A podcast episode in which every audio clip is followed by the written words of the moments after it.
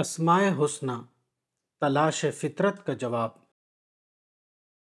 اسماء حسنہ کا مطالعہ کرنے سے معلوم ہوتا ہے کہ خدا کے یہ تمام نام انسان کی نسبت سے خدا کا تعارف ہیں۔ انسان فطری طور پر اپنے سے ایک برتر ہستی کو چاہتا ہے۔ نفسیاتی مطالعے سے یہ ثابت ہوا ہے کہ انسان پیدائشی طور پر ایک متلاشی حیوان یعنی سیکنگ انیمل ہے۔ انسان اپنے پورے وجود کے اعتبار سے ایک ذات اعلیٰ کا متلاشی ہے۔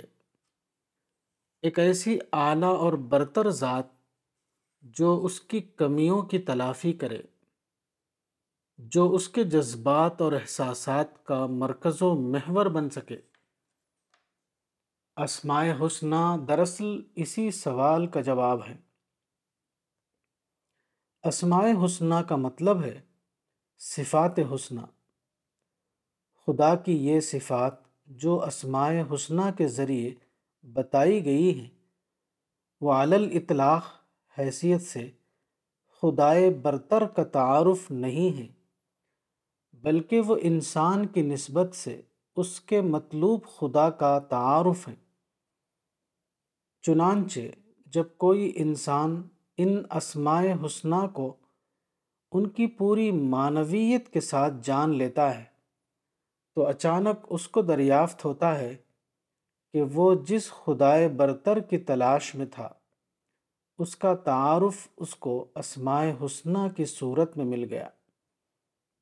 مثال کے طور پر، اسماء حسنہ میں سے ایک نام الغنی ہے۔ غنی کے لفظی معنی بے نیاز کے ہیں یعنی وہ ہستی جس کو دوسروں سے کچھ لینے کی ضرورت نہ ہو۔ لیکن اس کو یہ طاقت ہو کہ وہ دوسروں کی تمام حاجتوں کو پورا کر سکے۔ یہ احساس ہر انسان کے اندر شوری یا غیر شوری طور پر چھپا ہوا ہے۔ اس کے بعد جب انسان اسماء حسنہ کے ذریعے یہ جانتا ہے کہ خدا کی ایک صفت اس کا غنی ہونا ہے، تو فوراً ہی وہ جان لیتا ہے کہ وہ جس خدا کی تلاش میں تھا، اس کو اس نے یہاں دریافت کر لیا۔ یہی وہ حقیقت ہے جو قرآن کی اس آیت میں بتائی گئی ہے۔ يا أيها الناس أنتم الفقراء إلى الله والله هو الغني الحميد۔ یعنی اے لوگو، تم اللہ کے محتاج ہو اور اللہ تو بے نیاز ہے، تعریف والا ہے۔ سورہ نمبر پینتیس، آیت پندرہ۔ اسی طرح ایک اور جذبہ جو سارے انسانوں کے اندر شعوری یا غیر شعوری طور پر پایا جاتا ہے۔ وہ یہ کہ ہر انسان یہ محسوس کرتا ہے کہ وہ ایک ایسی مخلوق ہے جو رزق کی محتاج ہے۔ رزق سے مراد وہ تمام چیزیں ہیں جن پر انسانی زندگی کا انحصار ہے۔ انسان ہر لمحہ یہ محسوس کرتا ہے کہ وہ بہت سی چیزوں کا ضرورت مند ہے پانی، غذا، ہوا، آکسیجن اور روشنی وغیرہ۔ یہ تمام چیزیں نہایت متناسب انداز میں اور نہایت وافر طور پر دنیا میں موجود ہیں۔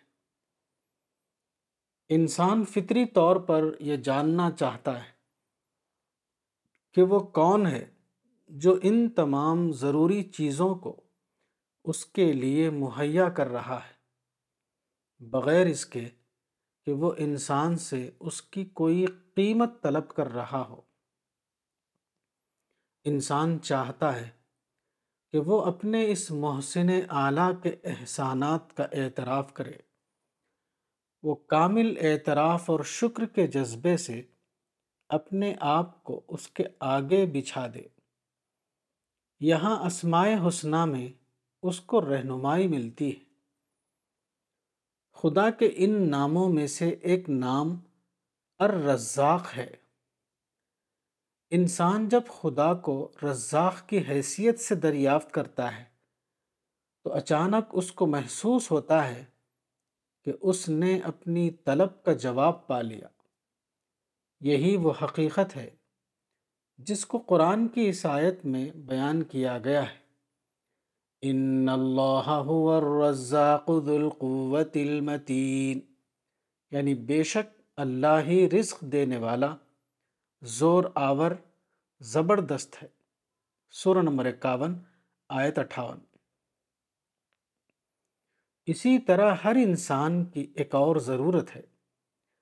موجودہ دنیا جس میں انسان کو زندگی گزارنا ہے۔ وہ اس انداز سے بنی ہے کہ کوئی انسان اس کے اندر معیاری انداز میں نہیں رہ سکتا۔ اسی طرح انسان کے اندر بہت سی خواہشیں اور تمنائیں ہیں۔ ان خواہشوں اور تمناؤں کے زیر اثر ہر آدمی بار بار غلطیاں کر بیٹھتا ہے۔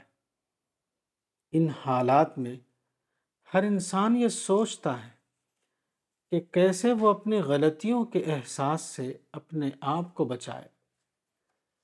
کس طرح ایسا ہو کہ وہ اپنے آپ کو ایک پاکیزہ روح کا درجہ دے سکے۔ یہاں اسماء حسنہ میں وہ اپنے لیے تسکین کا سامان پا لیتا ہے۔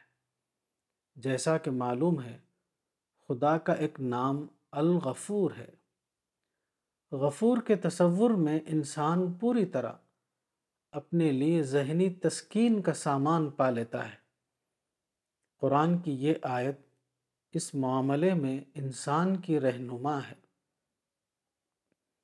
قل يا عبادي الذين أسرفوا على أنفسهم لا تقنطوا من رحمة الله إن الله يغفر الذنوب جميعا إنه هو الغفور الرحيم۔